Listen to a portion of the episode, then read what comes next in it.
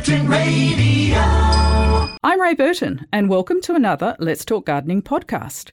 Our mission is to provide listeners with interesting, informative topics and up to date information. My co host is Faye Caro, an award winning gardener, horticulturalist, and media presenter. Faye's passion is educating people. Oh, and she loves bugs a lot too. My passion is simply beautiful, healthy gardens, and together each week we cover many great gardening subjects.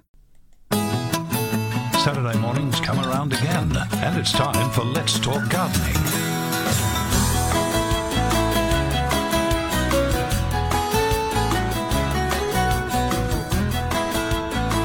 And greetings, gardening friends. We've got Bev Daring back. It's been a while. Lovely to have her back answering the phones and doing all the good things on the other side of the glass out there, as well as John Glidden looking after us.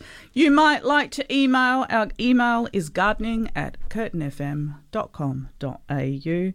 Big shout out to the dynamic duo Chris Bartlett and Mark Carlton. Chris, very energetic breakfast program this morning, I thought. Great music very very motivated and certainly sets the sets the mood and the theme and the scene I think for the gardening program and a big cheers to the cycling lycra man Jim Crinan and Jim will be back at 10 a.m. with the classic 70s. Faye Caro, you're busily writing away there. I'm taking notes, pre- Taking notes myself. off, preparing. Yes, yes. Just following up on the emails, Ray. Okay, we've had you've had a big week and another big week coming. We've got so much to talk about. We've got some great guests lined up, and you're super excited, more excited than normal.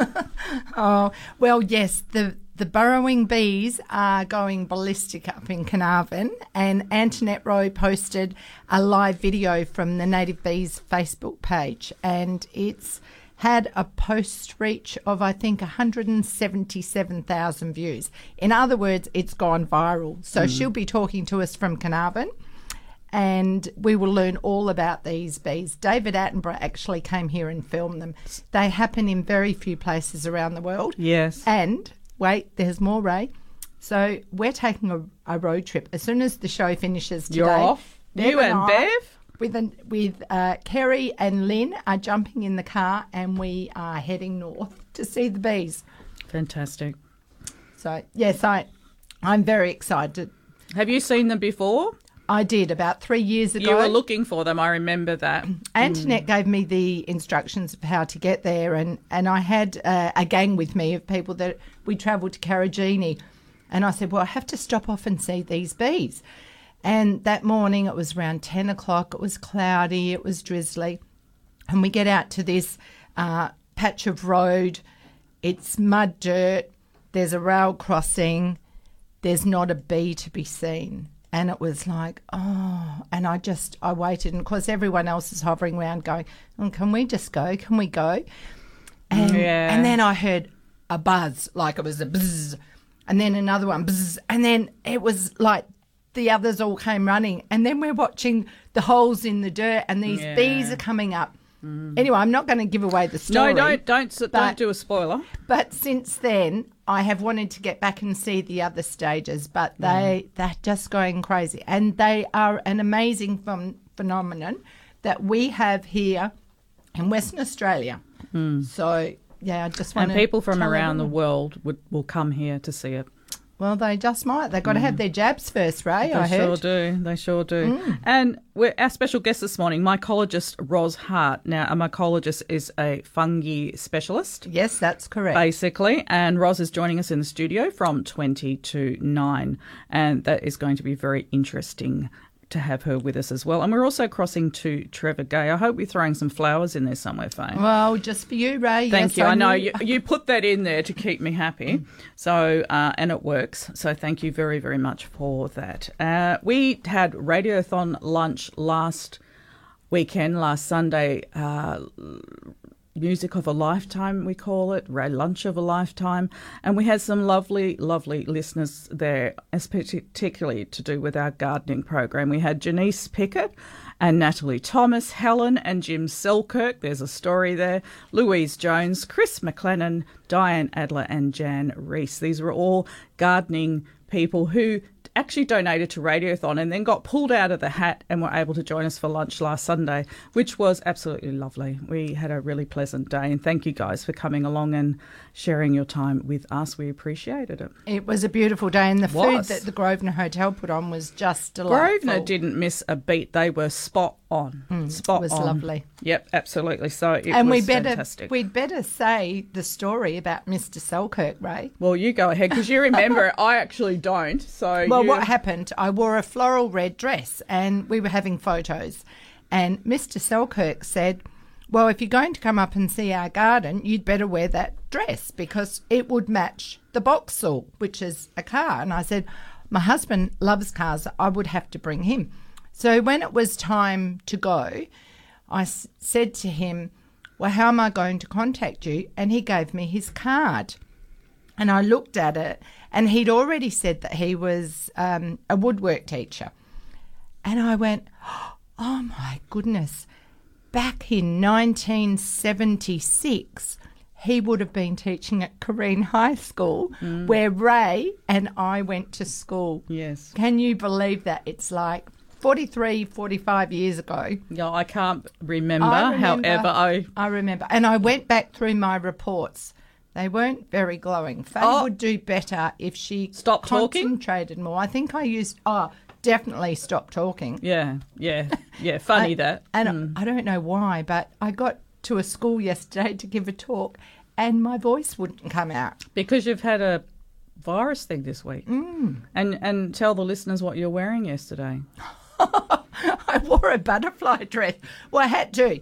They they were dressing up, and I just pulled it out of the cupboard at the last minute because I, I know I look like a dag, but the kids don't care. It's You're about getting getting a message across to them Yeah. that our insects are very important. And I I was so chuffed to be able to present to them photos that I've taken and tell them stories about what they might see in their gardens because those are the, they're the eyes of the future. And these children were so interested. I came away feeling like I'd had a wonderful time, but also there's hope for our future because these are the children that will be making decisions Mm. about the future. Mm-hmm. So I hope I made a difference. But then on the way home, I Ray, know this is the best bit. there was a little dog walking down the side of the road. Berrigan Drive. Mm. Yeah, Drive. There were trucks and cars going everywhere. So I pulled over, got out of the car, called it. Fortunately, it came across happily before the truck came. Jeez, I would have had oh, a heart I know, attack. I know. And um, oh, very friendly. So I talked to it, made it sit, grabbed its collar, rang the owner, and then realised what I was wearing. And I thought, oh my goodness, there I am standing on Berrigan the side Drive. of Berrigan Drive, looking like a butterfly. not to a dog. It's okay. Oh dear. We understand. No, I love it. Nine four eight four one nine two seven. Lots to talk about this morning. Taking all your general gardening inquiries as always, and we've got some emails to plough through. And you've brought in some gorgeous camellias here as well. I A lovely did. posy. Oh, after I'd done all my work this week, computer and posts and show organising, I got out to do a bit of tidying up because we're leaving from my place today. So I had to do that. Ah, people are coming over thing and do a little bit of a spritz. So I got to wander around the garden and the camellias are just going nuts at the moment. That extra rain, they've put in put on lots of blooms, and I've brought you two different ones, Ray. These are oh, probably thirty odd years old and so? growing above the height of the shed, and they they don't take any extra Anything. care. They're on retic. Uh, they get a bit of shade from the gum trees. I throw a bit of fertilizer at them when I think about it Yeah, and look what you get. and the foliage is just beautiful. So if I go back and, and do a trim along the the pathway, I get all this beautiful new foliage. So they're great in flower arrangements too. Oh, definitely. Mm. So I, I love the foliage. That glossy green leaf is just superb. All right. I also, fortunately, today, this morning, Eddie checked the letterbox and we received an email from Ez Pashley. She's the secretary of the Camellia Society. So thanks that, E- Ez. And I think that Lucy probably passed this on because Lucy is in the Fern Society and I know she was looking to contact me before she went into hospital. So, Lucy, I hope you're doing well. The open Camellia Gardens coming up Saturday the 21st and Sunday the 22nd of August. There's one in at 21 Beechboro Road South in Bayswater from 10 to 4 on the Saturday and 10 to 3 on the Sunday. Hmm. Now, note your diaries Sunday, the 12th of September, Tranquil Waters is open in Roleystone from 10 to 4, and that is 24 Arana Way. Yes. So just just note that. If you're not sure of the details, you can always go back and re listen to the podcast. You can. Hmm. And that's by going to curtinfm.com.au, and that'll take you to the front page. On the top left hand corner, it says programs. Click on there, drop down bar, and click on Let's Talk Gardening, and away you go. It's going to take you to where you need to be. John also puts a post up in the afternoons on the Let's Talk Gardening Facebook page. Yes. And that is a, another easy way for people to get to, to access it as well by going to the Curtin Radio Facebook page. Mm. Now, if you're interested in looking at tulips, I know Araluen mm. is opening up next weekend for their tulip festival, but you can go, of course, at any time. Also, Ron Ferguson's planted tulips on Boronia Road in Banjup are out now, so that is certainly worth a look. You can just drive down the road and and view them on the verge. So Yeah, that also is a must And see. you, you, yeah, you have recommended that. oh, highly. highly. It's just amazing. It's a credit to him. Yeah, absolutely. So, so much to see and do out there. We are blessed with some beautiful weather. Make the most of it. It's uh, it's absolutely beautiful out there. And there's even more rain. So this weekend, the Southeastern Orchid Society are having their annual show and state championship. So that's today and tomorrow. It is the 14th today. It is the 14th today. Uh, uh, hosts there include the Amanda Young Foundation, Ian Beeson, the Bee Man, Jewel Cut Secateurs, Kim Lyons Pottery, Solitaire African Violets. The Fern Society are there. There's orchids, orchid up, orchids are there. And yes, certainly that's one to get along to. That's, I'm pretty sure that's the Cannington Exhibition Centre. It doesn't say on this flyer. Okay, but it's on. It's happening. Yes, yep, it's on this weekend. uh, we might just double check that to be sure. And next weekend, Northern Suburbs branch of the Wildflower Society have an open day, and that's Saturday, the 21st of August, from 9 to 12 at Landsdale Farm, which is on the corner of Hepburn Ave and Evandale Road. So, native plants, cutting seeds, grafting, and potting up demonstrations. So, a lot to do there. Yeah. Okay. So so much going on out there. Yeah.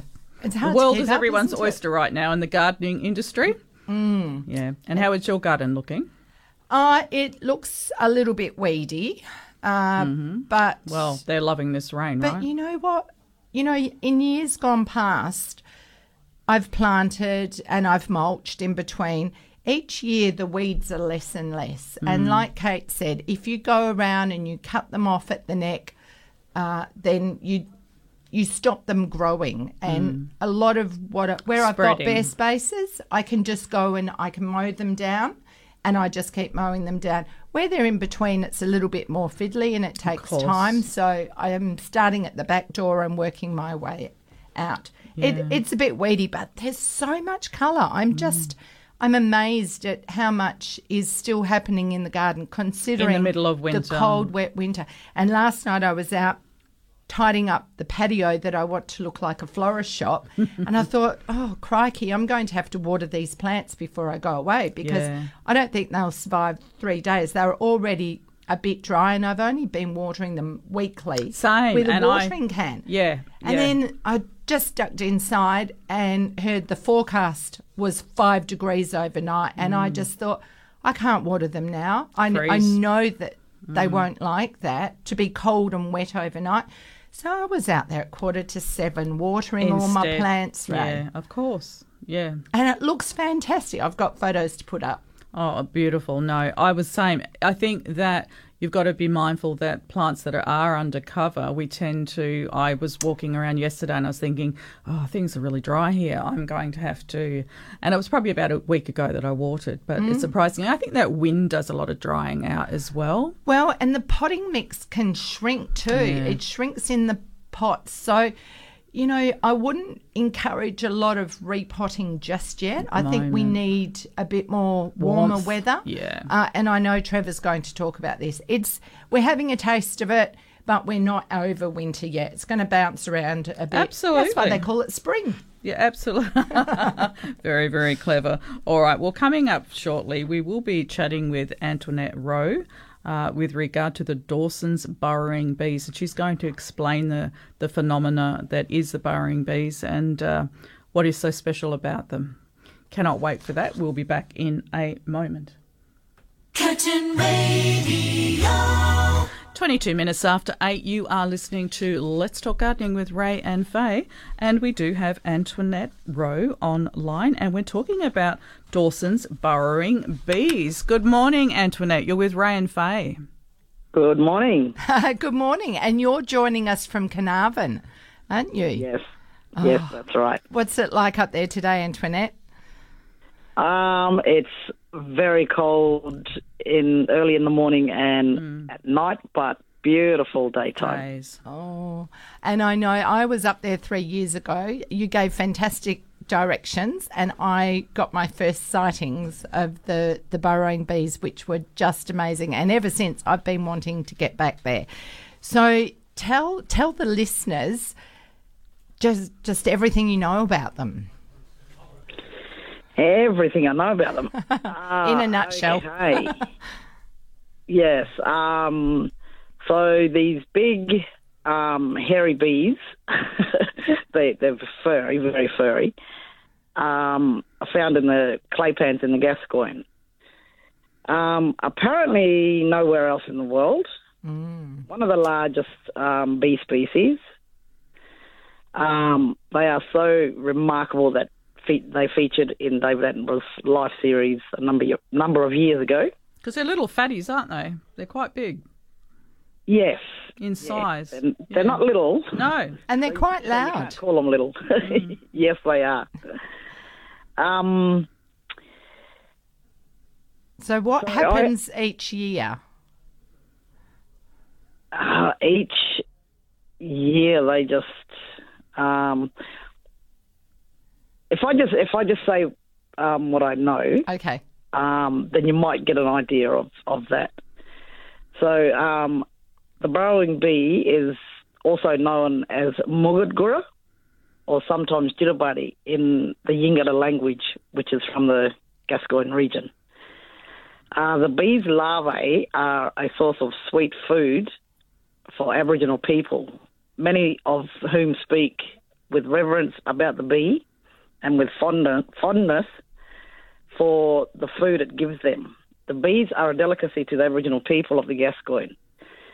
After a month or two, they will dig them up, cook them in their mud capsule in an open fire, knock the top off the capsule, and eat them. Wow. Eat the grub, not the bee. Yes. Yes. yep. Um, so the honey makes them sweet and buttery. So I quote because we do have a um, film in the exhibition in the Aboriginal Cultural Centre here, which I had the privilege to go out with my elders.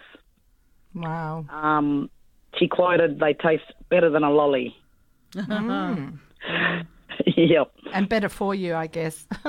Yes, yes. So yeah, they're one of the largest and handsomest of Australia's native bee species.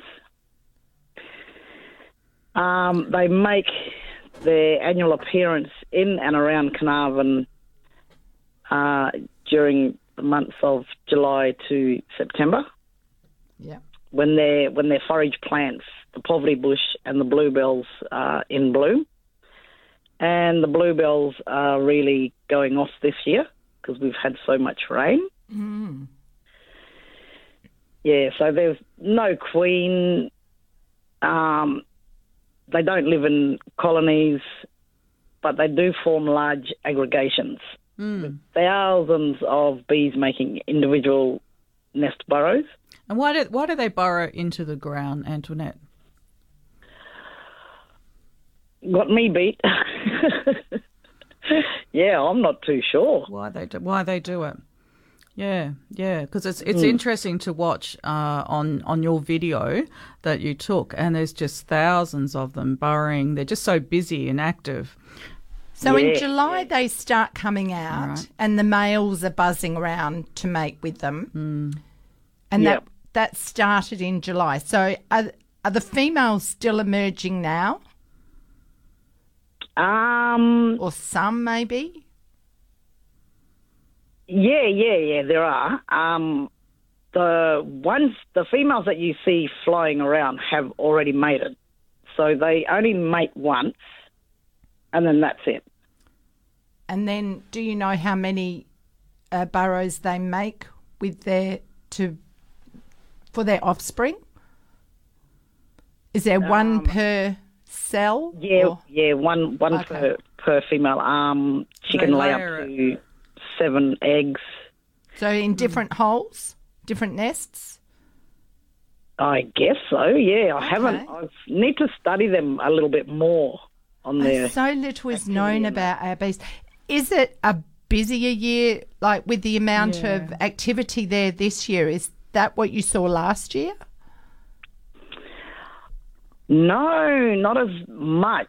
Um, like where I showed you a couple uh, a couple of years ago. Yes.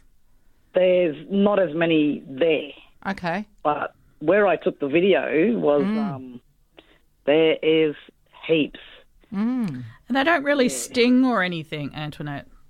Um, no, they're harmless. Um, although the female, if you pick her up, Yeah. but good luck in trying to catch her. Yeah. Yeah, she may sting you. and they don't collect honey, Uh, they do collect honey for their burrows. right? Um, just put the put the honey in the burrows for the larvae to feed off. Now, I have an interesting question because I know that many of our nail, male bees roost at night. Do do you know anything about that? Yes, the females um, at night the females will go into the burrows and have their nap, and the um, males will just roost on the trees and um, yeah. So Or the foliage around. Have you been out and seen that? not yet, not nighttime. no. have. Do you haven't. want to come out with us tomorrow night? Um, tomorrow. Oh yeah, yeah. I can tomorrow night. Yep. Well, all right. Well, we'll be in contact about that anyway because we're leaving after the show today, heading up, and we'll be up there Sunday afternoon to check them all out. It, it's just amazing. I can't wait to see them again. And have you had much more um, interest from people wanting to see the bees, Antoinette? Um, because we have a cultural centre, we have heaps of tourists coming in, and they go in to see the interpretive exhibition, which has um, got information and videos and stuff about the um, five language groups in the Gascoyne area. Uh, they all come out just so amazed with the bee. Haven't Yeah. seen anything like that before, and so during the season, we just um, it's got a map. Um, we just send them down to see the bees, and some come back with photos or tag our centre on Facebook, and yeah, so it's good. Oh, it's wonderful. Uh, and, you know, I think if it wasn't for you, this information wouldn't be available. So I, for one, am very grateful. Yes, and I'm so passionate about them. I will try and protect them as much as I can. Oh, good on you.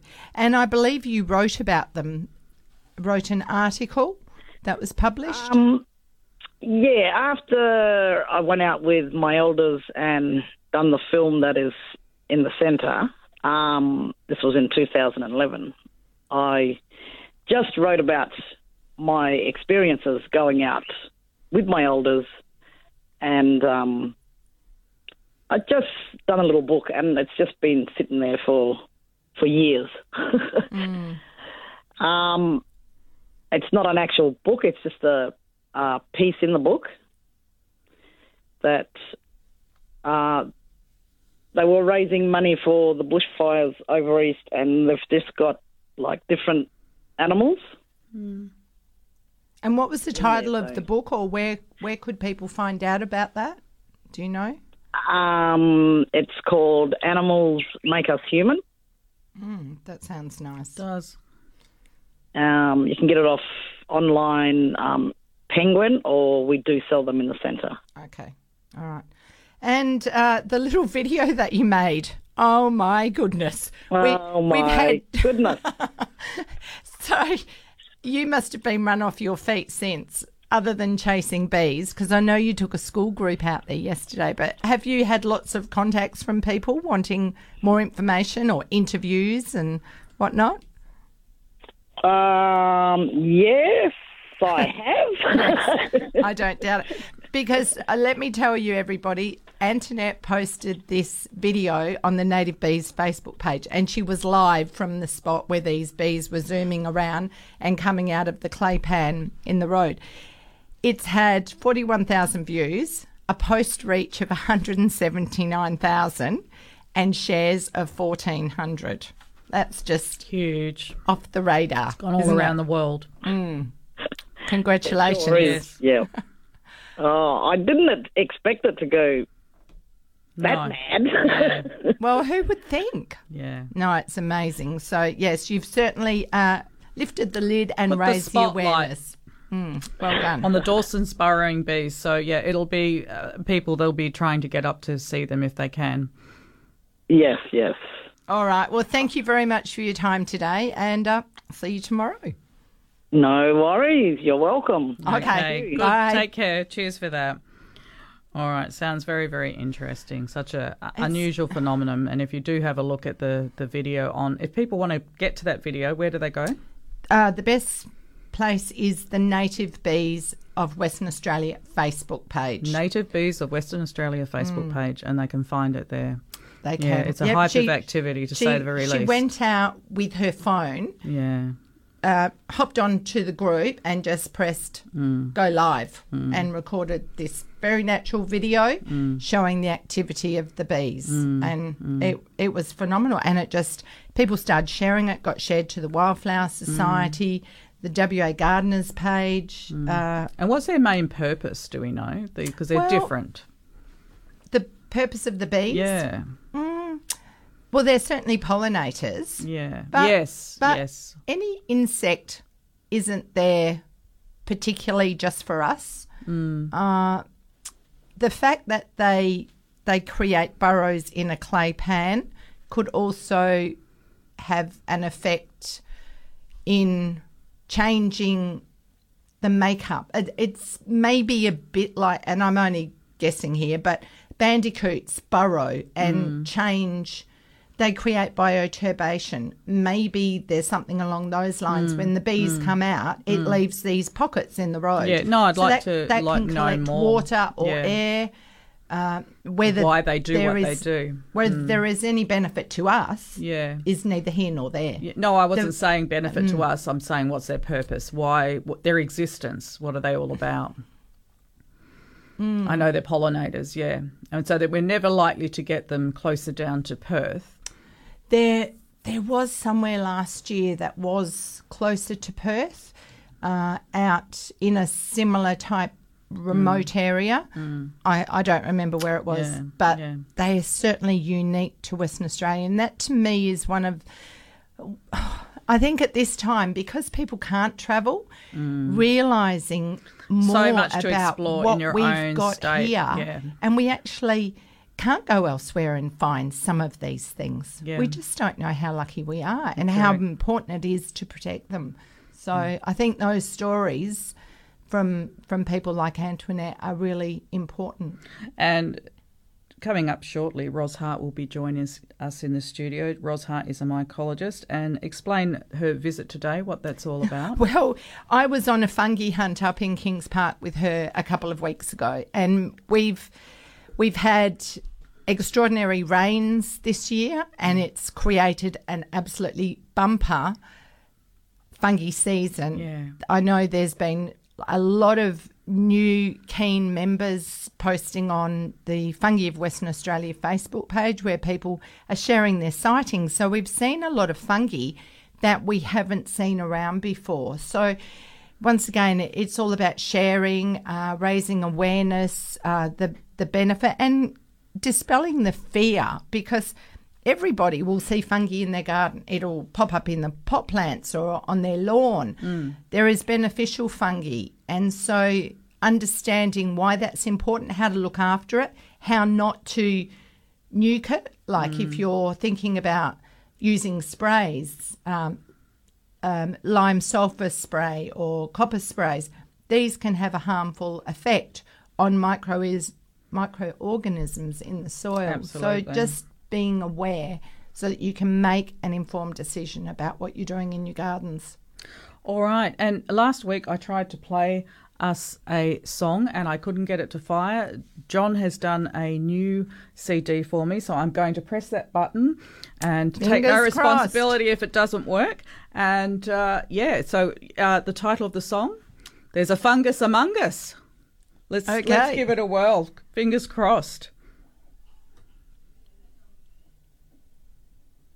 No, There's a fungus among us. no, it just doesn't fire. A Doesn't like rumble in the jungle. I, it doesn't like burnt CDs. That's the problem. a okay. shame. So yeah, absolutely. It's abs- just simply not moving in there. So uh, I blame myself last week, but I do everything that I always do, and it's just simply not firing. So I'm not taking responsibility this week for it. no, I've tried. you absolutely did try. Okay, emails.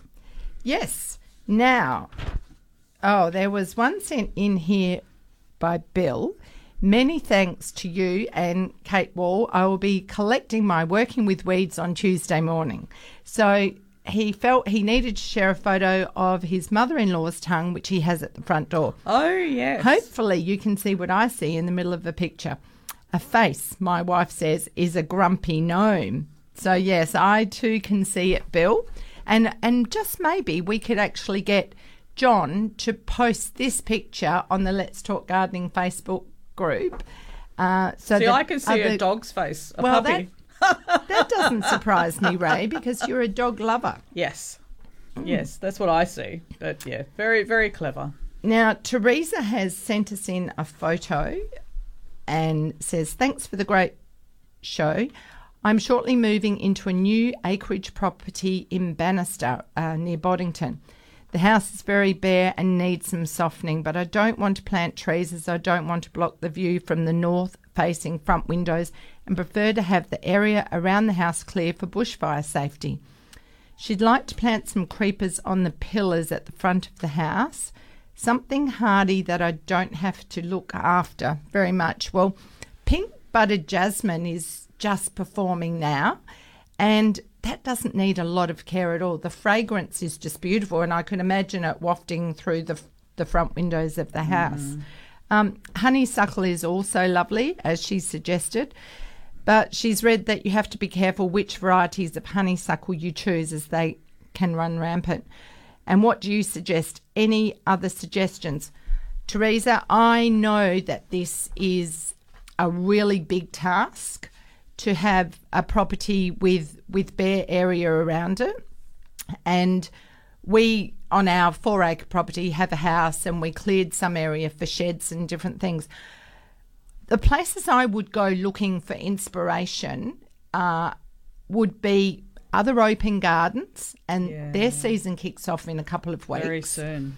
When we were moving to our place, I visited City Farm and looked at the animals and the layout and the setup, and I worked out what sort of gardener I was and what I wanted on the property.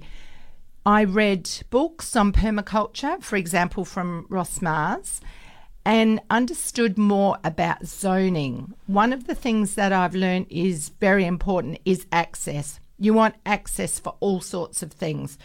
When when you put down a pathway, don't just make it wide enough for you to walk. Make it wide enough that two of you can walk side by side when you're showing someone around the garden. That will also Good allow tip. you to uh, take down your barrow load of prunings, which might spill out both sides and catch on everything. Uh, or you ride on mower because the bigger your property is, the bigger your equipment is. You might have a small tractor or a digger, so make sure that you've got access for all those sorts of things. If you bring in mulch, you want a utility area that that you can use as a dumping ground that isn't in sight of the house. Um, and also looking out from each of the windows through the garden club we've visited many many gardens over the year years. And one home we went to had an actual vista from every room in the house. It was framed and it was it was yeah you you're looking at a vista out the window. It's framed but it works with the rest of the garden. I mm. also visited workshops like heavenly hectares and you know i just i built up an idea of what i wanted. I would also if you're not so sure about what you're doing get in someone who can give you their experience and put you on the right track before you invest money in in your hardscaping and your retic because mm. it's a huge job It is. Mm. It is. talk to people with experience. I hope that helps. Yeah. Um, bushfire retardant trees, Xanthorrhoea nursery certainly have a list, and that would be worth following up as well. A good starting point. Mm. Okay, now nine four eight four one nine two seven. When we return, Ros Hart will hopefully be joining us in the studio. Curtin Radio. We appreciate your company this morning. You are with Ray and Faye and special guest in the studio with us this morning, Ros Hart. Good morning. Thank you for trekking in and pull that microphone nice and close. Oh, good morning. How are you? Very well, thank you. Good.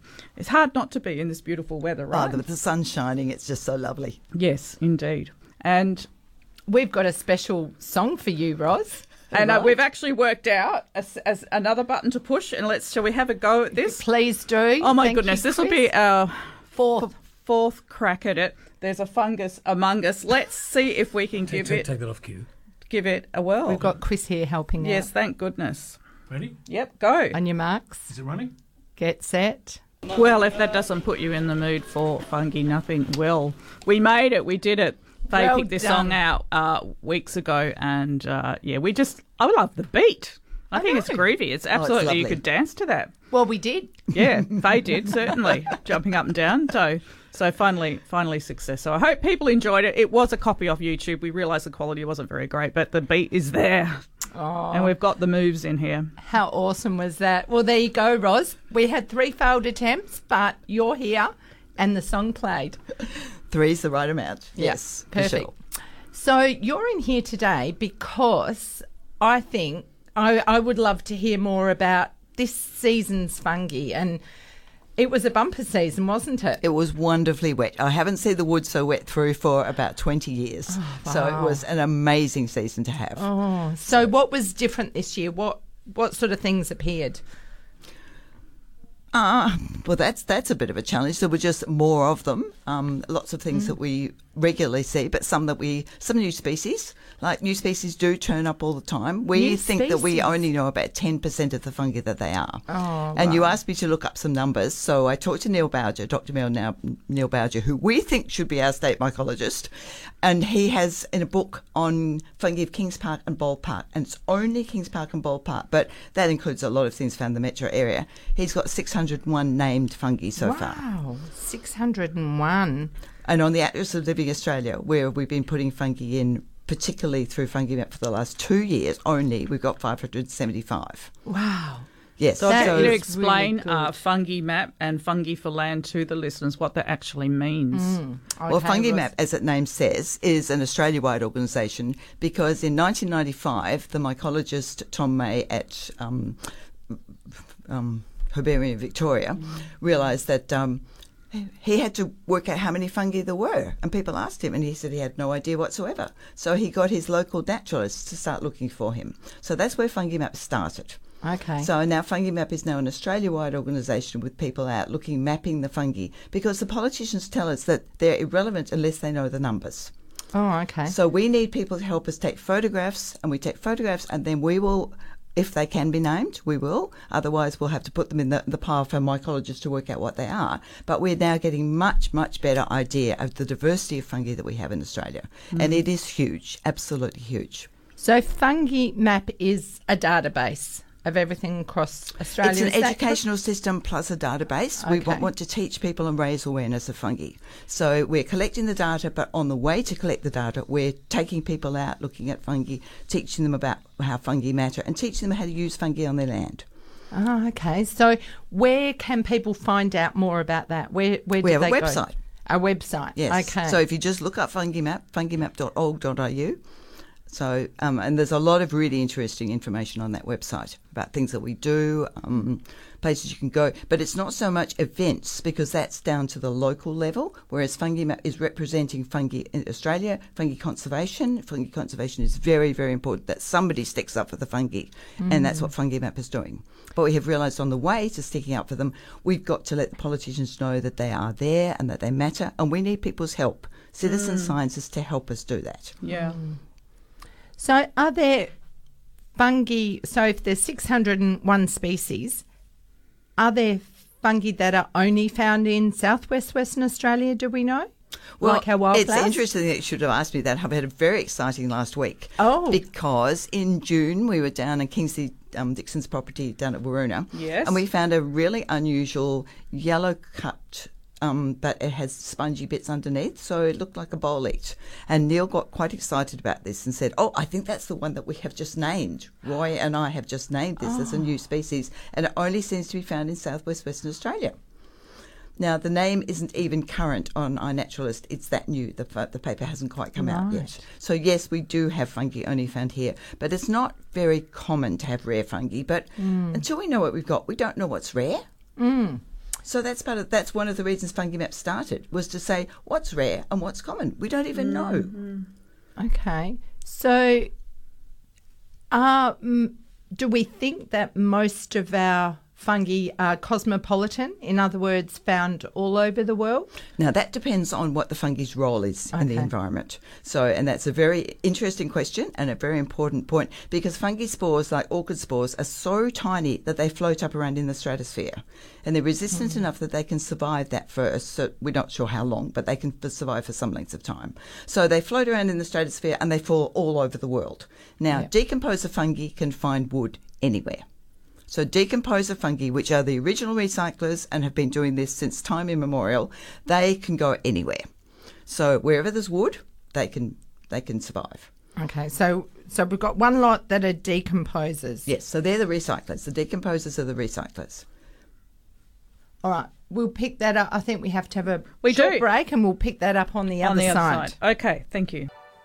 Curtin Radio. Six minutes to nine. We will be crossing to the news at 9 a.m. Special guest in the studio with us this morning, mycologist Ros Hart, and of course, Faye Caro. And it'll be great to get some phone calls, 94841927. And shortly we'll be chatting with Trevor Gale from Sunny Vale Wholesale Nursery. Mm. So, Ros, you've you've told us about decomposers, and they're they're looking for wood all around the world. Well, anything made of lignin and woody material, so paper also, which we make from wood. Yep. So that sort of thing. Yes. Okay. And so, what what other types of fungi are there? We have the mates, the mycorrhizal fungi, and they're the ones that are the mates, the friends to the plants. Okay, and they're quite misunderstood, or not a lot is known about them by our gardeners. These, Well, that's what we're trying to, to make people realise the importance of fungi in their garden. They're actually helping your plants. They're their mates, they're friends. and how do they do that? Ah, underground. They, they're, they're, they're like an extension of the plant's root. We call them micro exploring machines. So they marry up with the plant's roots and then they extend how far the plant's roots can go so that they um, will give water and nutrients and all sorts of minerals to the plants that they can't get themselves. So obviously they can get some water themselves, but when they've got their mates with them, they can get a lot more water. So, what don't they like? Digging or Well, if you dig them, you break up their mycorrhizal because they've got tiny, tiny threads in the soil. So in the 70s, there was a fashion called no dig gardening, mm. which Yes. made a lot of sense to us because it's a lot less work for us. So mm. why, why, why wouldn't you? But the basis of no dig gardening is you're not breaking up the mycorrhiza of the plants. I mean, mm. forests have animals that dig in them, but they dig to find the food. And the food that they're looking for is usually truffles, which are fungi that are asking them to come down, dig them up, and then spread their spores around. So when you what what you need to do is look back at the forest. What happens in the forest? That's what we should be emulating. So we can do little scruffling, little diggings, but not you know huge ploughing like we do with mm. tractors and things like Yeah, that, because yeah. that's just tearing apart the mycorrhiza and mm. sets them back a long way. and what about sprays that people might be using in their garden fungicides, for example? Not a good idea. Mm. You know, let the um, insects do things for you. Learn to recognise. I like ladybirds. Ladybird larvae are the strangest things that do look the slightest bit like ladybirds, and they're your friends. They look Yes. like little tiny dinosaurs. so you know, need to, and I mean, children are so good with their sharp eyes at spotting these things and finding these things in the garden. There's a lot of good things in the garden. You shouldn't need to spray your garden at all. I mean, it might be the spray from the hose that you put really high up to get rid of chili thrips because we're all a bit worried about them coming back after We, last we are. Yes. So, and you can sh- squirt off aphids or you can squash it with your fingers if you're game, but you don't need to use sprays at all. Mm. You really don't. Use the mm. friendly things in your garden. No. Explain to me what your days consist of. What's a normal day for you a week in what you do? Well, I have two golden retrievers, so the They first take thing up we a do, good deal of your time. They do, so I, I have to walk them first of all in the morning, so that gives me my exercise. Good. But at the moment, I'm working with my friend Sapphire McMullan Fisher, writing a book called Fungi with Land. Brilliant. So there's a fair bit of sitting at the computer. Yeah. So Sophie has her bed right next to me, Yes. and after an hour or two, she'll come and bump me on the elbow and say, Say, "Okay, time that's for a break." That's time for a-" enough. Yeah. Yes. Yeah, my little girl does that as well. Yeah. Comes and pushes me. Exactly. Yeah. Pushes you says Yeah. that's too long sitting down still. Absolutely. Yes. Yeah. Yeah. So, and I have three lovely grandchildren, so two days a week I do look after kids from So one family and kids from the other family. yeah, family. that's a big demand. Yes. Yes, yeah, and the four-year-olds and the eight-year-old are very good at finding insects in the garden with me. They love going in the garden and finding oh. things. So, and Owen's a bit small; he's only just turned one. So, Yeah. but he's on the he's on the the he line for learning all these things. Can he walk? not just not just yet. He's he's cruising, but he's not walking yet. So. Mm. So we've got decomposers and mates. What about the bad We also have disease fungi because dise- mm. fungi have a bad rap for a reason because Yeah. people only ever saw That's the one of my that, questions. Hey, that tree died. It was a fungal disease. Yeah. therefore it di- it died. Mm. So that's the effect that we see from fungi. So uh, the rest of the stuff they do is often invisible. We just take it for granted. We don't know. But when a tree drops dead, you go, oh, that's not good. Mm. What caused Fungus that? killed it. Yeah. Yes. Yeah. So it's identifying what's what. It is, that's right. Mm. And the trouble is that the biggest problem we have in Western Australia is with armillaria, and that is a native fungus that has gone awry because what's we have chopped down again? armillaria. Armillaria. Honey fungus is its Common name. common name, which sounds perfectly harmless, doesn't it? Does sound very harmless. Yes, but it's, it's not. Now, it doesn't kill things instantly, dramatically. It can take 50 years to kill a tree, Oh. but it can kill large, big tuart trees, which is Mm. really sad because we don't have enough of those. And people could quite easily see that, couldn't they? Oh, because in Kings Park at the Pioneer, excuse me, Pioneer. Pioneer Women's Memorial. There's been huge amounts of that this year, and there is most years. and people are noticing it. It actually looks fantastic. It's it a does, beautiful looking fungus. It does raise awareness, Mm. doesn't it? It kind of they're of course the fruiting bodies, and they come out at the the appropriate time time, of the year. which is when it's cold and wet. Yes, and it, look, it's just like an apple tree. The apple tree is there all year round. The fungi are there all year round underground, and they put up their fruit at the fruiting season, just like apples on the tree. And the same as apples on the tree, if you take them off the tree, you are not killing the fungus. So it's its way of spreading its seed, and for fungi, the seed are called spores. Mm, okay. All right, you two chatterboxes. It is time for the 9 a.m. news.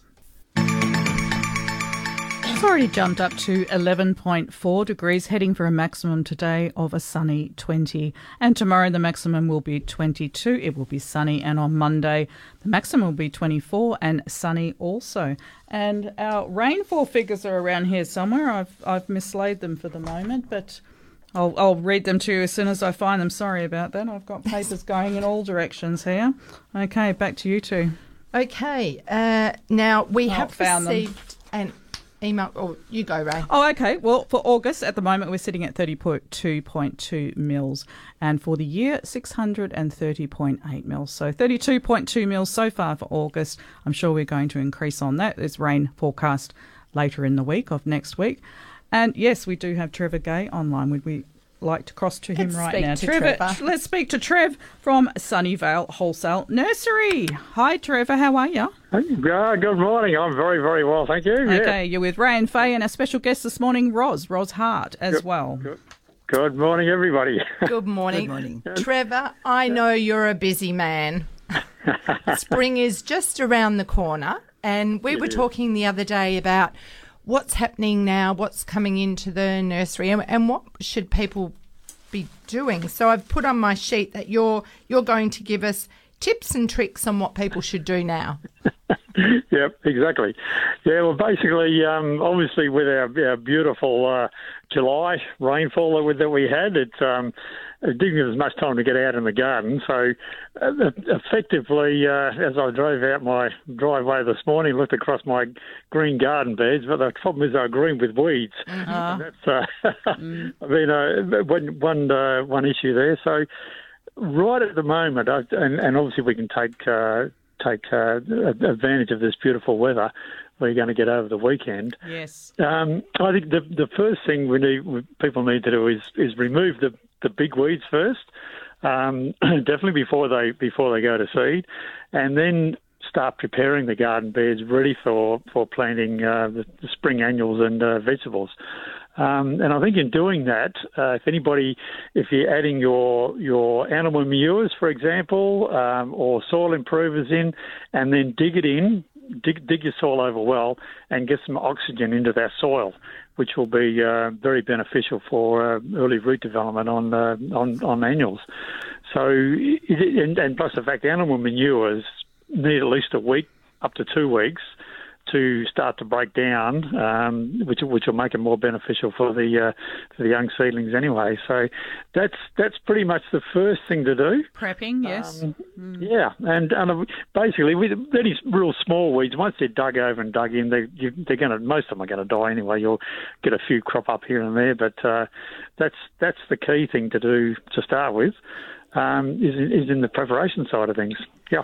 Now, So Well, some of us have got to tidy up our gardens ready for visitors and events coming in spring. What can you recommend to pretty up the garden where where the roses are pruned and not doing very much at the moment? actually, ideal thing for roses even now would be.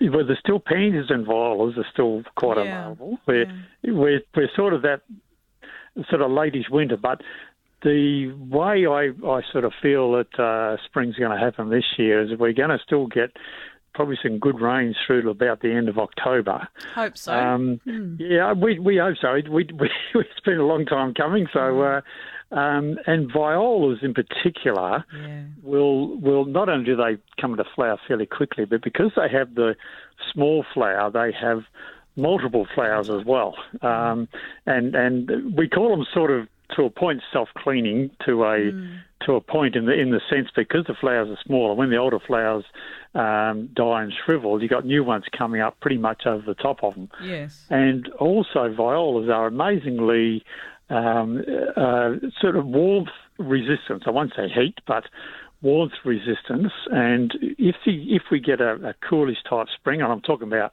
right through to, to November, they will last. They'll hang in there, won't time. they? Yeah. Yeah, they will. They'll definitely hang in there, and so for um, and and plus the fact they come they start to come into flower pretty pretty quickly now. So it's um that'd be an ideal spot, uh, like I said, under, under your roses while they're while they're, they're getting pruned Just and for that um, splash of colour. Yeah. yes, yes, definitely, Okay. definitely for that. They'll fit in perfectly with the white alyssum, the yellow marigolds, and the basil. Uh, I'm leaning towards having basil in my rose garden because it will harbour the predators that will tackle chili thrips. Yes, yes, definitely. We it's a line that, um, and and you know, like as you mentioned, along with the marigolds and a, and certainly a few of these a few of these types of plants, it's always good to have that beneficial um, uh, plants there. as, as which which I, I think as, as, as we, we briefly mentioned uh, the other day, it's it's bringing in the beneficial predators, if we call Yes. them that way. Um, hopefully, to to knock off any chili thrip that that, um, that might be sitting around the roses or, or any of the other plants that they uh, Yeah. that they like to munch on. So it's um, cool. You know, it's like it's an eco-friendly garden, isn't it? That's what we're we're trying to do. That's that's what we need to do, isn't it? A. Yep, home for everyone: the fungi, the insects, the birds, and us. Yes, Very everybody importantly, belongs there. us. it, it, it's protecting everybody, and uh, and and even even as, as much as um, I know people love to just sort of get out and spray, but look for the eco-friendly sprays.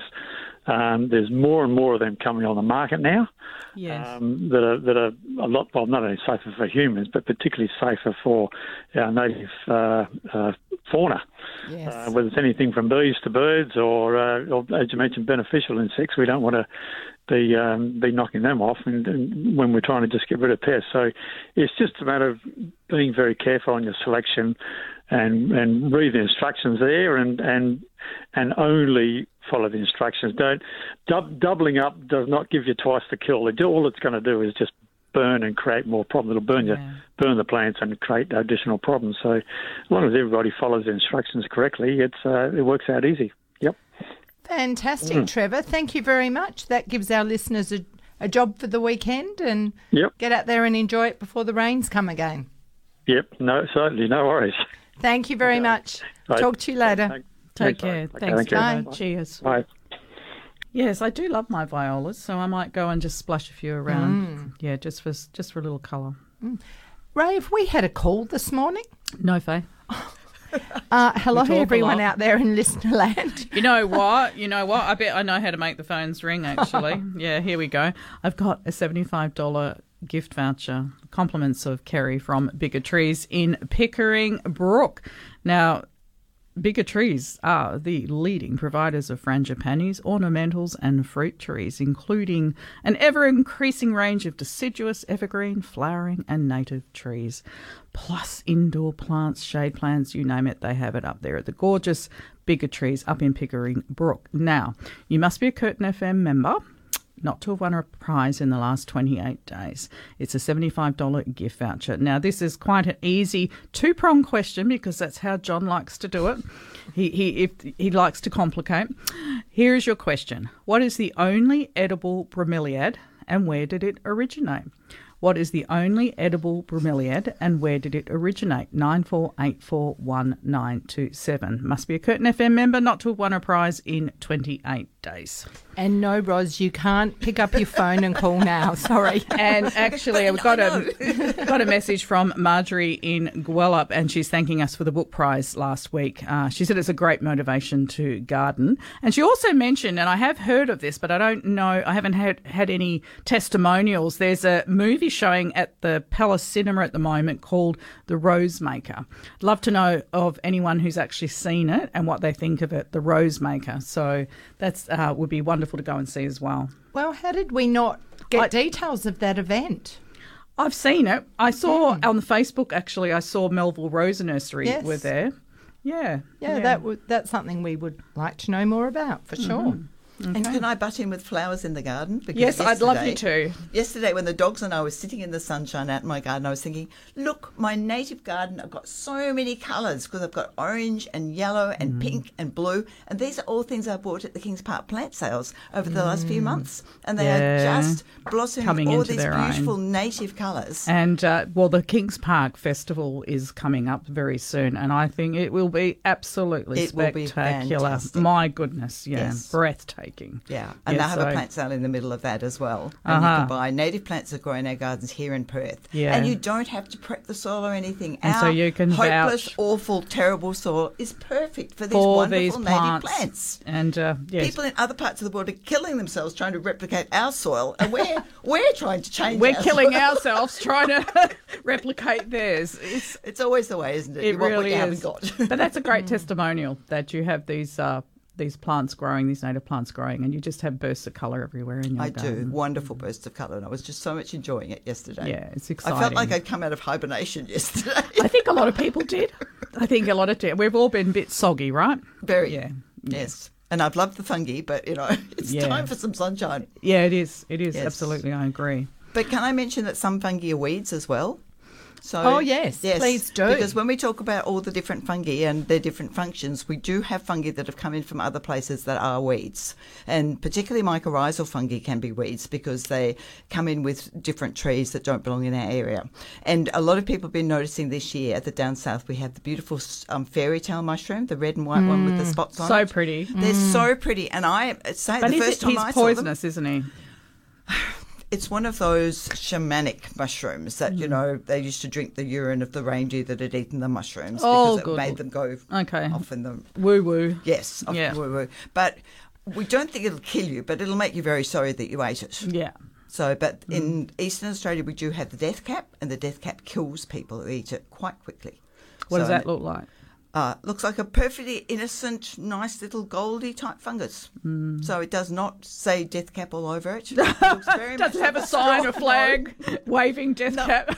It looks like the straw mushroom. So every now and then we have in- incidents where some Chinese or Asian people will Oh, pick them, good coo- cook them up for their Good friends, and then several people will die. oh my god. Yes. Okay. Yeah, they are serious. And 95% of people who are killed by a mushroom are killed by the death cap. And we don't have them in Western Australia yet. They're in Eastern Australia. They're on the Prime Minister's lawn, Oh gosh. as well as in the Royal Botanic Gardens in Melbourne. Wow. So they're quite well spread. And they partner with oak trees. I so. Well, mycorrhizal fungus, so it's partnering we don't with have so many So oak trees. Mm. I understand, Roz. Every fung- fungus is edible. Once. Some only once, and always leave a sample beside your bed so the Oh, yeah. coroner knows. What Well, actually, I did this to my brother. I said, "Now, the, thing that you do is you eat half of it and you leave half in the fridge with a note to say what you've eaten, so that when you die, science is going to learn from it." And his wife came home and said, "Mike, what have you been doing?" he said, "That's what was told me to do." So Did he eat one? he had half of one. Oh, Yes. it obviously wasn't. No, it wasn't bad. But, but since then, we've decided that, look, it just isn't worth your life just for something that you could eat. It's And better it- to enjoy them, photograph them, work out what they are. But if you want to eat them, grow your own. Now, grow your own. There's a um, burgeoning market uh, where you can go and buy boxes of mushrooms and grow your own with the kids. It's great fun and um, highly successful. So I recommend that if you want to do that, go and grow your own. Absolutely. Now, if mums see them growing on their lawn, they're worried about their kids and their dogs. What's what's your advice there to Well, to teach your children that we look at those things and we don't eat them. Yes. I mean, we teach them not to eat leaves and plants and Mm. things because a lot of them are poisonous. So you just teach them not to. Dogs generally won't even try and eat those things because they don't smell edible to Mm. the dogs. And So- what about identifying them? I've I've seen a lot of people pushing over mushrooms just to get a photo of underneath. What's Well, you're not actually there? harming the mushroom too much. It's a bit like kicking an apple around. But if it's you know. not mature and it's its not mature, it's not going to have you're spores. aborting. Yes, it's much better to use a little mirror Hmm. and look underneath the fungus, and you have to work out the art of being able to take a picture of the underneath of the fungus and the top of the fungus at the same time, and not get all the people around in the photo as well, because that's easy to do too. So it's quite an art to take a picture with the mirror. I think you've got it the other way around because I know when we were in Kings Park a couple of weeks ago, you actually angled the mirror and you got the whole group in pretty much. And we do have a winner uh, for our voucher, by the way, guys. We do have a winner. Okay, carry on. okay, do we know who the winner is? Not yet. Poor old, Okay. poor Bev's out there being inundated with phone calls, and uh, so I just needed to throw that in so that I can slow down the phone calls so she can catch her breath. Okay.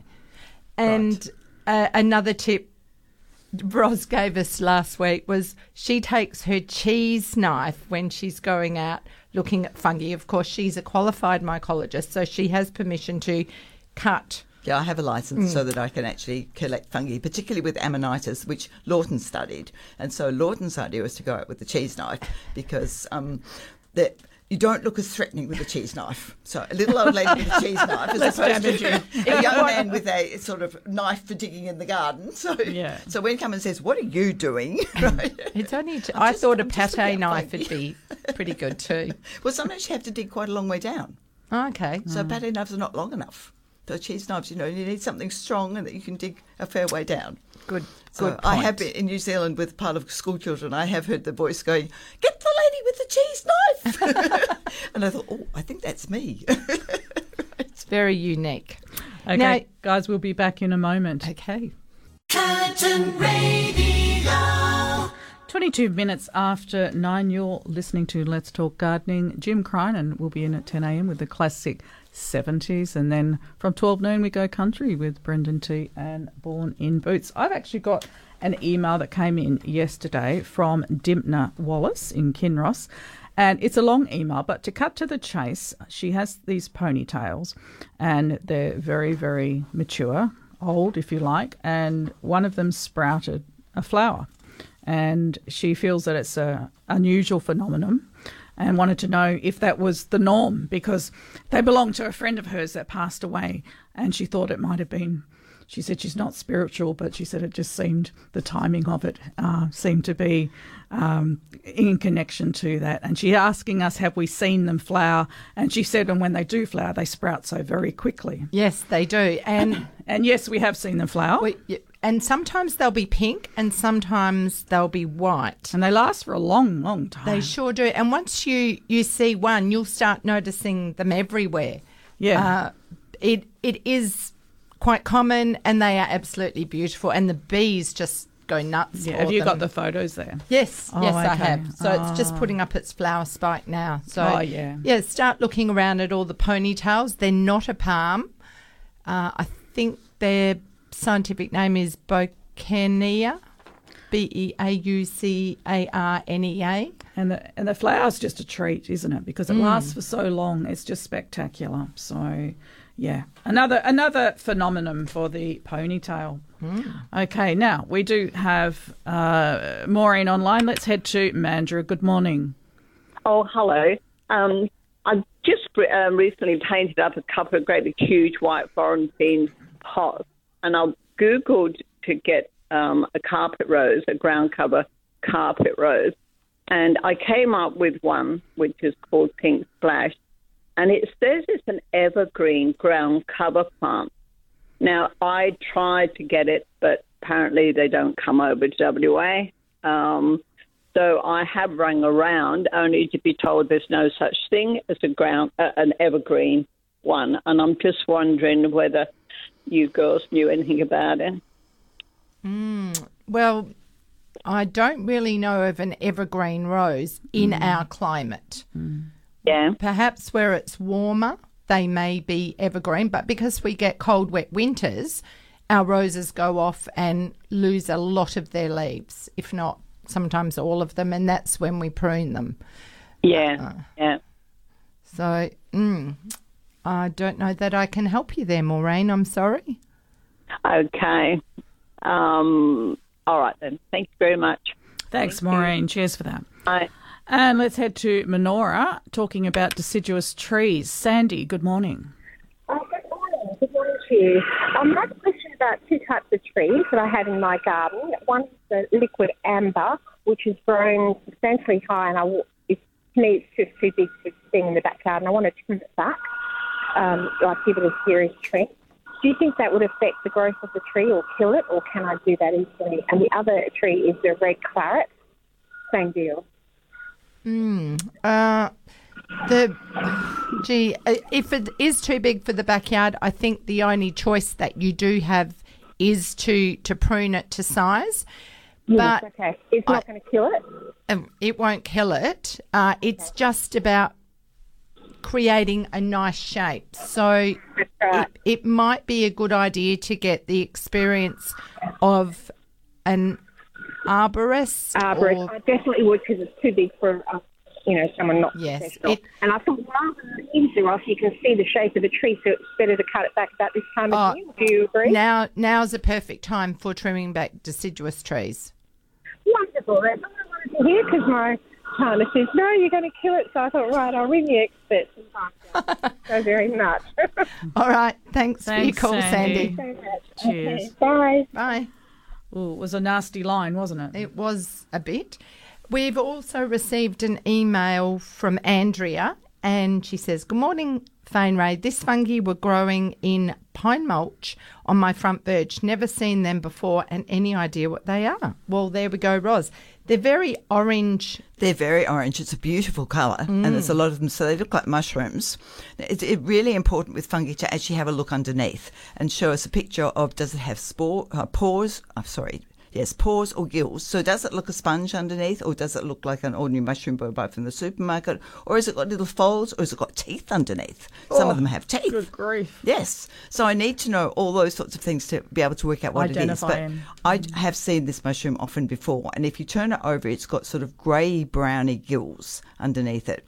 We call them chip cherries. Or its scientific name is Leratomyces ceres, but I don't think any of you are going to remember I that. so not. chip cherries Yeah. is what you can remember much Thank more you. easily. It's a common mulch fungus. It's very pretty. Enjoy it. Um, don't eat it because none of these mushrooms are, worth eating. So just don't do that. But just enjoy the lovely colours, and they'll be gone very quickly. These mushrooms come up; they're gone within a few days. Oh, yeah. Yes, but just enjoy the colour Whilst and the beauty. When they're there. And they are breaking down the mulch. So Mm. when you put mulch through your garden, you're actually providing food for the decomposer fungi. Because you might think, I put that mulch down two years ago and it's virtually all gone. Gone. Well, the whole point of it is to actually be recycled and provide food for your garden. So you're putting the mulch down not to be there as mulch forever, Mm. Yeah. but to be food For your soil. for your Mm. soil. Yeah, absolutely. Now, we do have a winner for our gift voucher from Pickering Brook. Michelle Manjute from East Cannington. Thank you for playing with us, Michelle, and we'll pop that voucher in the mail to you this week. Enjoy and do let us know actually what you get with that. Um, we always love to hear. And the question was what is the only edible bromeliad and where did it originate? Of course, the answer is the pineapple, and it comes from South America. Okay, so too Very easy. Now, back onto the the subject of mulch, and we've received an email from David. At this time of year, he's getting lots of weeds and unwanted plants coming up. He has a gravel driveway and a wide front verge where a lot of daisies and other weeds are coming through, which he wants to spray. He also lives next to a forest and gets visited by lots of 28s, doves, and many other wild birds that love to forage around the garden. The questions are how would spraying affect the bird life? Would be would there be a chance of poisoning them? And is there a safe and effective weed spray that I could use? Mm, there's there's a couple of things here, and I do understand David's dilemma because the bigger your property is and the bigger the gaps between your plants, the more weeds you will have. Mm. So earlier in the program, I talked about our property and, and managing it. And initially, we brought in lots and lots of mulch and we planted plants and we mulched in between. As time goes on, the weed seeds blow in because there's mulch there, they're very easy to pull out. And now's the time to get out there and pull out as much as you can. Or if you've got big bare spaces, mow them down and then mulch on top. And you'll find that at this time of year, most of them don't have the energy to keep going. They they'll complete their life cycle, but it's ideal to get them before they seed. If you are going to poison something, you would want to do it before it seeds because many birds come in and collect the seeds. So we don't want them eating poison seeds. There would be different poisons, and I'm no specialist on that. And in fact, I've just had a company come in and, and spray my bindi and veld grass in our bush. And uh, we've used Fusilade in the bush to get rid of the Have veld you? grass, and Have it you? only targets veld grass, nothing, nothing else. So Hmm. it's quite easy to use. It's not nice to use it, No. but I know that it is what is often used in in bushlands. If- also for cooch issues. well, cooch, yes, because it kills the grass. Yeah. Um, And it's very good for veldgrass because veldgrass is a fire problem. If once you've got veldgrass, Well, and then that- you get a fire, and then you get more Yeah. veldgrass, you get more fire, and it's just a never-ending cycle. Yeah, so, you I must just get rid of looked veldgrass. at what what the problem was. Um, so, David, have a look at what your weeds are. You may find that if you were to tackle this problem, one of the best ways I find is to actually create your own carpet of something that's growing. And I, I've I had- use nasturtiums. Yeah, I was just going Mm. to say nasturtiums have gone very well. Last year, they kept a lot of areas down. Uh, Mm. instead of having the wild oats, I had nasturtiums. This year, I don't have as many nasturtiums. I actually don't have as many weeds either. But Ah. using a combination of mulch and living mulch or Yes. living plants to so that you don't have bare spaces. And weeds will often come up where you're irrigating, mm. particularly in summer. If you're irrigating and you've got bare patches, it's a perfect spot for weeds. So I, I think it's a combination of things, but you need to know what weeds you've got to spray them. If they're just little and green, sometimes just raking, going through with a hoe and turning it over. But I know the fungi won't like that. But if you just do a top, a so, you know, just a top surface hoe, Yeah. just get their weeds out. That's Yep. look, um, it's like you know, moderation in everything, including moderation. Do a bit of all sorts of different things. Yep. Just don't overkill on one thing. Yeah. So spraying kills the insects, and the birds come for the insects to eat them as well. So you know, if you can avoid spraying at all costs, please do. And next year, have a plan like mulch in autumn mm-hmm. and smother that area so there aren't the gaps for the weeds. And then to there's get so in. few weeds you can just pull them out by hand, and it's not yep. frightening the amount Yep. you have to deal with. All right, let's head to Waterford. We're chatting with Marlene. Good morning. Good morning. How, how can we help? I have a question about my kumquat tree. It's about three meters high and it's in the ground. And this year it's got a lot of fruit, but all the leaves have died off. It looks odd. It looks really not very well. And uh, I just wonder whether should I take all the fruit off or Uh, when when you say all the leaves have died off, uh, have have they changed colour or are they no, they're, they're virtually gone. The leaves have all fallen off. It's just scraggy. Okay, I certainly would take the fruit off. It sounds like it may have suffered a trauma. It hasn't been happy. Uh, something's happened with the roots. It's they've either been disturbed or fertilizer burn that can defoliate a tree. The fruit will be taking goodness out of what's whatever's there at the expense of the tree. So get rid of the fruit and then watch for signs of regrowth. Quite often, if you just mm, don't look at it for a little while, as long as it's getting enough water, you'll find new new shoots coming back. But also investigate what's going on in the pot. Is it a case of perhaps the hole, the drainage hole in the bottom is blocked and No, it's, it's in the ground. uh, in the ground? Okay. Has anything been dug up around it? No, but actually, I've had a chili thrip in my roses, and there's a rose bush near it. Would that would chili thrip go into the kumquat? Well, citrus was one of the things that uh, chili thrip can target, but I don't think you would lose all your leaves because of it. I think you would see signs of of your leaves. Yeah, yeah, there'd be evidence on the leaves before they all got lost. curling, when when yeah, did it lose all its leaves? Well, it's a couple of months now. I mean, maybe six weeks, two months. Once the fruit all took over, really, you know, profusely, and um, I did give it quite a big fertilize. Maybe I did over fertilize it about Okay. six weeks ago. Oh, Bingo. so I think that's what's happened. I think it's defoliated because of fertilizer burn.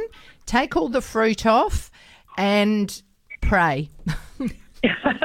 okay, I've got rid of my chili thrip and the roses, so I'm quite happy about that. I think the rain and, and the combination of spraying has, I think, got rid Well, of the chili I- strip and all my roses. And I don't think you'll see evidence of them now because it's not their favourite time. If they're going to appear, I think it'll be Warmer months. probably October onwards.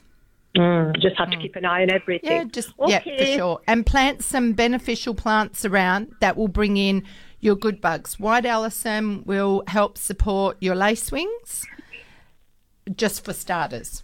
There's lots of other things, but white alyssum's a very, very good companion plant. Right. Okay. I've got some white alyssum in, in pots actually, which is you know, in so I can move them around. Okay. All right. Thank you very much for that. You're Thank welcome, you. Marlene. Enjoy your show. Thank, Thank you. Cheers for that. And Brian of Kalamunda phoned in and he said a great mix to repel bugs uh, that won't hurt wildlife, birds, is white vinegar, Epsom salts, and a small amount of liquid detergent. That's true, and that reminds me of uh, the OCP slasher, which is another one that will it'll burn off the tops, and you'll see those results instantly. You instantly, it also smells like salt and vinegar, like Mm. a fish and chip shop. Um, be careful not to get it on your other plants because Exactly. it can harm them. Yeah, I use slasher mm.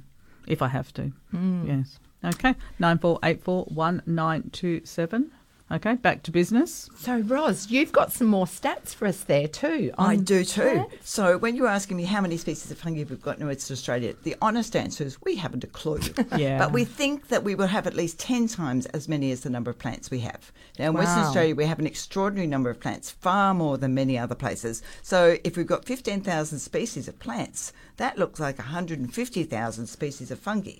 Wow. Of which I've told you we've got names for, according to Fungimap, 500 odd, according Wow. to Neale in Kings Park and Bold Park, 600. So we've got a long, long way to go. So, young people out there, we need mycologists. We need people who are mm. interested in fungi, would like to study fungi, and come and work on this very interesting facet with us. It's an Do you do- interesting field, isn't it? It's a very mm. interesting field, and it's a, mm. too neglected at the moment. Do you do talks at schools, Ros?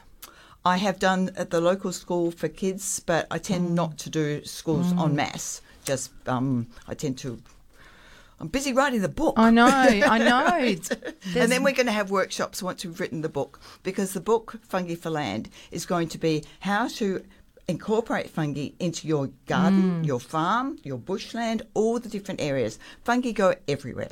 All over the planet. yes. So, you know, all spaces we can put fungi into them. So it's really teaching people to think fungi. So that's what we have to do. Fungi matter, and you have to think so that you're not damaging the fungi. Like, we're, no, I don't want to spray. No, I don't want to dig. Even in my local park, walking the dogs this morning, there's branches have dropped on the. I'll just pick them up and put them under the trees as part of the mulch. Whereas the council will come up and collect Clean up all all. those leaves Yeah. and go and mm. put them somewhere and mulch them. And I'm going, they can just, it's like a forest. Just pop them under the trees, mm. somewhere people won't trip over them. Am I correct in thinking most schools have got bushland attached to them? Quite a number do, mm. yes, which is really good for kids. Yes, and certainly, you know, when I've got kids in the family associated with things like that, I've been involved in their bushland doing things like that. But lots of parents can learn to do that because it's a wonderful way to be involved with your children and the school and the bushland.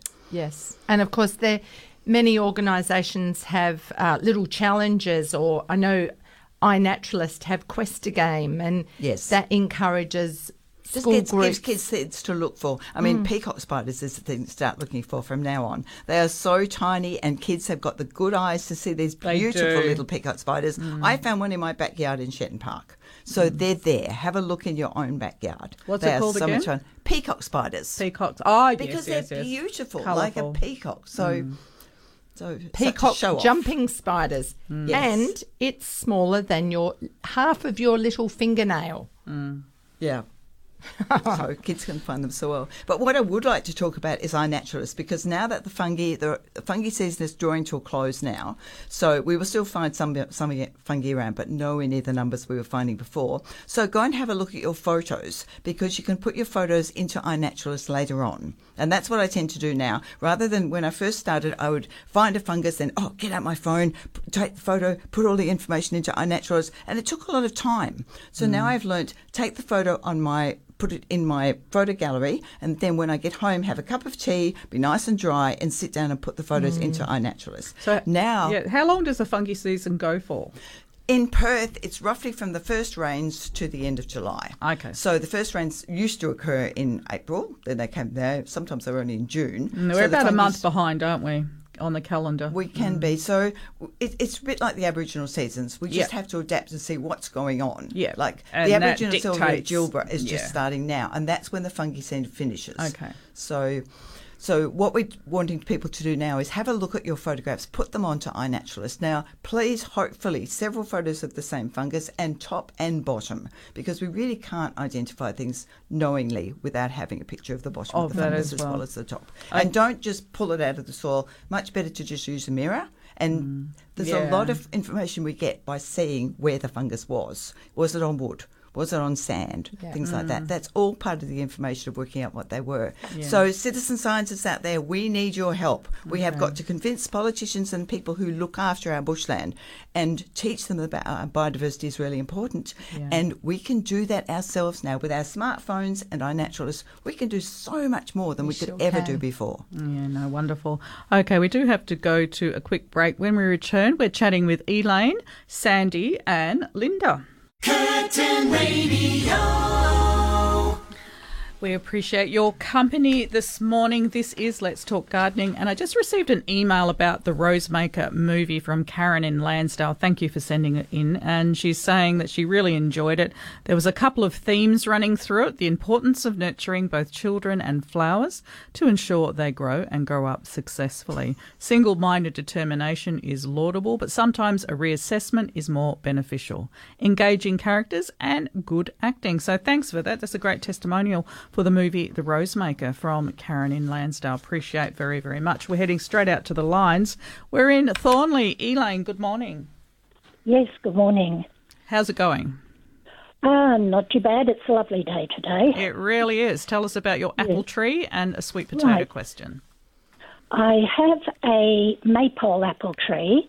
I've had it for some years in my back garden, and um, I've noticed that on the main branches there's a lot of little finger length branches.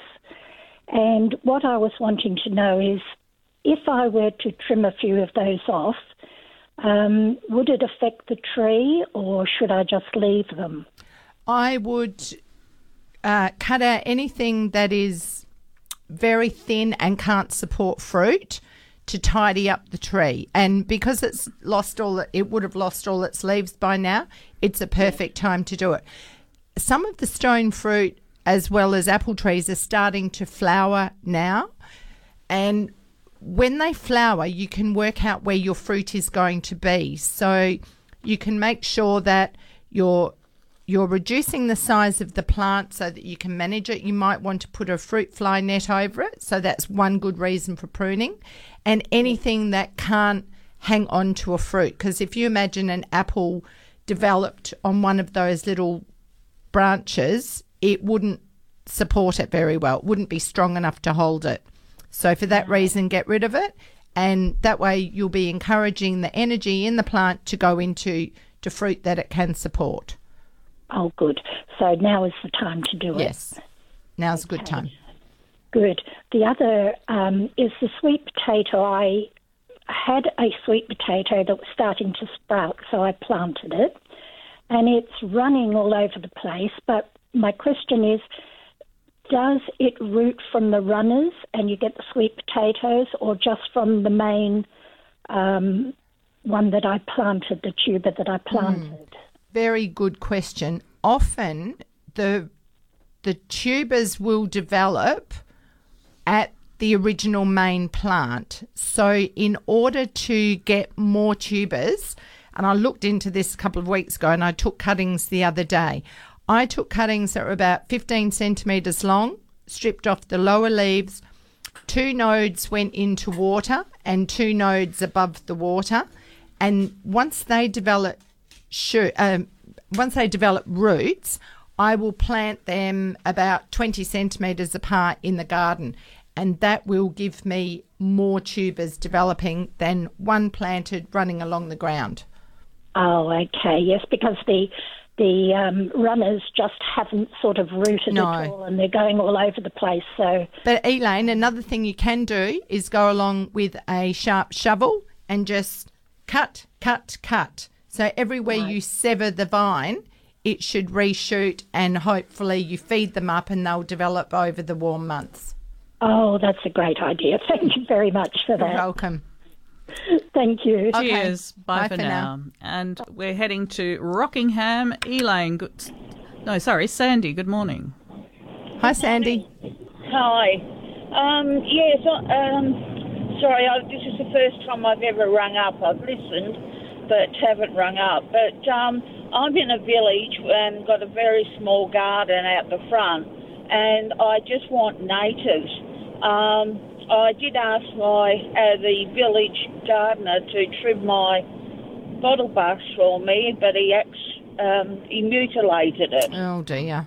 and he dug other plants and out and uh, he chopped up some of the little ones and that's I don't know whether they're going to survive but I thought um, what sort of plants would you recommend? What small natives would you recommend? Because I love um, Geraldton wax but I'd have to keep it cut back wouldn't I? Well, you can get some small Geraldton wax. Uh, kang- kangaroo paws would make a beautiful addition. Uh, I like plants that flower at different times of the year, so you might Yeah. go out over three or four different seasons and and buy plants that will flower year round. You can get some beautiful wattles, and that will give you some winter blossom. Uh, some of the grasses, the strappy green leaves, the li- lomandras and dianellas, they look good all year round. Uh, Um, the the actual wattle that would that uh, I've been told um, Geraldton wax and wattle and that that they attract ants. Is that true or not? Well, sometimes ants will come for something else. So there, are, there are, there's a little wattle called prickly Moses, Acacia pulchella, and that sometimes gets little hoppers on it. And the hoppers have little horns on their head, and they're green, and they camouflage with the the stem of the plant. Now, if I see ants patrolling a wattle, I look to see what they're after. So they might be milking the honeydew off the hoppers. So, Right, okay. you know, all ants aren't bad. Yeah. And Uh, yeah, I don't know that they particularly encourage or attract them, but ants do like sweetness, so it, it's possible. Yeah. so um, so maybe just stick to things like the Geraldton wax. Um, oh, what's that other one? The one that uh, Boronia. Oh, good luck with that. The, the hardy things would be dianellas, and they will bring in your blue banded bees. Kangaroo paws will bring in your birds. Put a bird bath in there as well. Put in a log. I've actually got one out the back, but um, unfortunately I can't lift it and haven't got anyone to. Oh, no, you need another one. Don't move the one you've got. Go and get another one and head out to different nurseries and and buy a few things that are in colour now. And that gardener, I don't think I'd let them back No, into the garden. let him Not loose. without some stern words. And believe me, anyone that comes to do anything on my property, they they're told that I'm a fussy gardener and Yeah. this is what they have to be careful Well, of. it was just there's um, I I couldn't uh, reach sort of thing um, to trim it myself, and uh, um, the old body's not what it used to be, and uh, yeah, so. Uh, You need to find the right person, and we have to move on. But thank you so much for calling for the first time, Sandy. Yes. Okay, and I'll continue to listen and hopefully learn. Okay. Thank you. Cheers for that. Thank you. Okay, bye. Bye. Okay, short break. When we return, we're chatting with Robert and Linda. Curtin Radio. You're listening to Let's Talk Gardening. Special guest this morning, mycologist Roz Hart. And we did have a call uh, for you that has dropped out. If they can ring back, we'll certainly try and get you to air straight away. We are in Mandurah. Robert, good morning. Oh, good morning. Um, I, I, I rang this morning because I've been a bit, bit concerned about all the white snails I have in my garden. What is there around that I can, well, spray them with or Diminish, yes. Right. I suspect that they are probably the introduced white Italian snails, Robert, and Oh, they're they're quite small, and often you'll see them harbouring or overwintering on fence posts. Um, I Yep. tell you what, the, the native reptiles love them. I, I sometimes find piles of the shells in the bush, and um, I know they've been food for something else. Now, because they're quite small, crushing up a snail bait can help. Mm. And probably outsmarting them by creating a trap. So it might be a piece of polystyrene pipe or it might be a saucer. Sometimes they'll shelter under that and then you can trap them and then dispose of them. Oh goodness, yeah. There, there. Okay. There's no spray or that that I can use. They won't walk over copper. They don't like copper spray. Okay. But there's a flip side to that. Faye won't like you spraying copper. However, they don't like it. Mm. Yeah. Right. Okay. So you need to Yeah. outsmart them. You need to work out where it is and and Oh goodness! Yep. I, I rang the ag the ag department in Perth, and they've. Um, I was told that there's no spray that will kill them. There's no bait that I can bait them with, you you know, and they're now starting to. Yeah. Okay, so Yeah. next thing, my next solution, Robert, is to go out there and any you find, you pick off. And what you will be They're doing tiny. is you'll be Mm. interrupting their breeding cycle.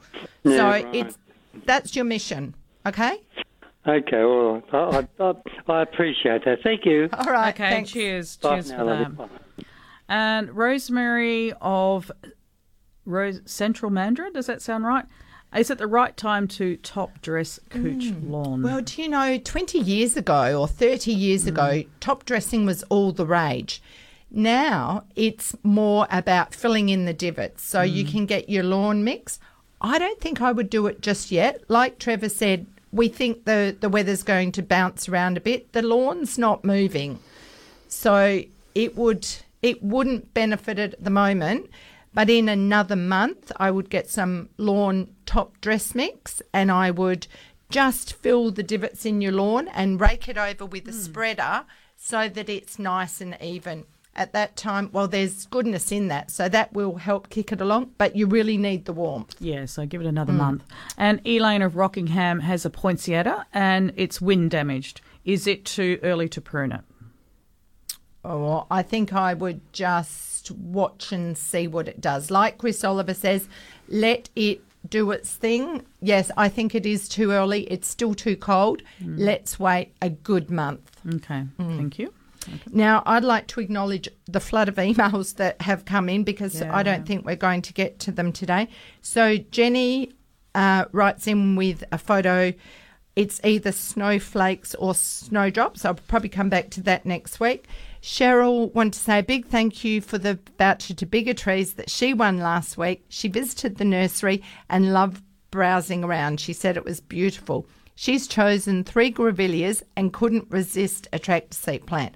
I fully understand Wow, that. So thank you again and a huge thanks for your great show. There's an email that came in in a different way and wants to know if fungi are beneficial to bandicoots and are there fungi that we should be encouraging for bandicoots. So, Ros, hold that thought. Julie and Steve sent in a photo. This is a brag photo of their pineapple that they've grown, uh, cut off the top from IGA 20 months ago, and they loved the show too. Ros asked about a blueberry. It looks really healthy. It's putting on new good shoots. Don't worry about the damaged old ones. That'll come good. And there's one last email. Joanne sent in a, a few photos of beautiful fungi. So thank you for Wow, that. we okay. Big show today. Lots of information covered. Is there anything else that Ros you'd like to add before we sign off? Bandicoots and fungi go together like hands in glove. Bandicoots eat truffles, and our Australian truffles are for marsupials, not for human consumption. But bandicoots love truffles. Okay. Thank you so much today, Ros. I'm I'm so pleased that we had a good amount of time to have a great discussion. We did. and hopefully we've opened a lot of people's eyes and keep them looking for fungi because it's And been put a your photos bumper- onto iNaturalist, please. Yes. Okay. Yes. Thanking the team, Bev Daring, John Glidden. And my gardenism for the morning is look deep into nature and you will understand everything better. Jim Crinan, Classic 60s is the next. Happy gardening, everyone. And Jim will be actually hosting uh, Let's Talk Gardening next Saturday on my behalf. So thank you, Jim. Yeah, he's already having a heart attack. No, no, no. It's uh, if I can do it. I won't go there. All right, everyone. Take care. Till then, ciao, ciao. We hope you've enjoyed listening to another edition of Let's Talk Gardening on Curtin Radio. Happy gardening.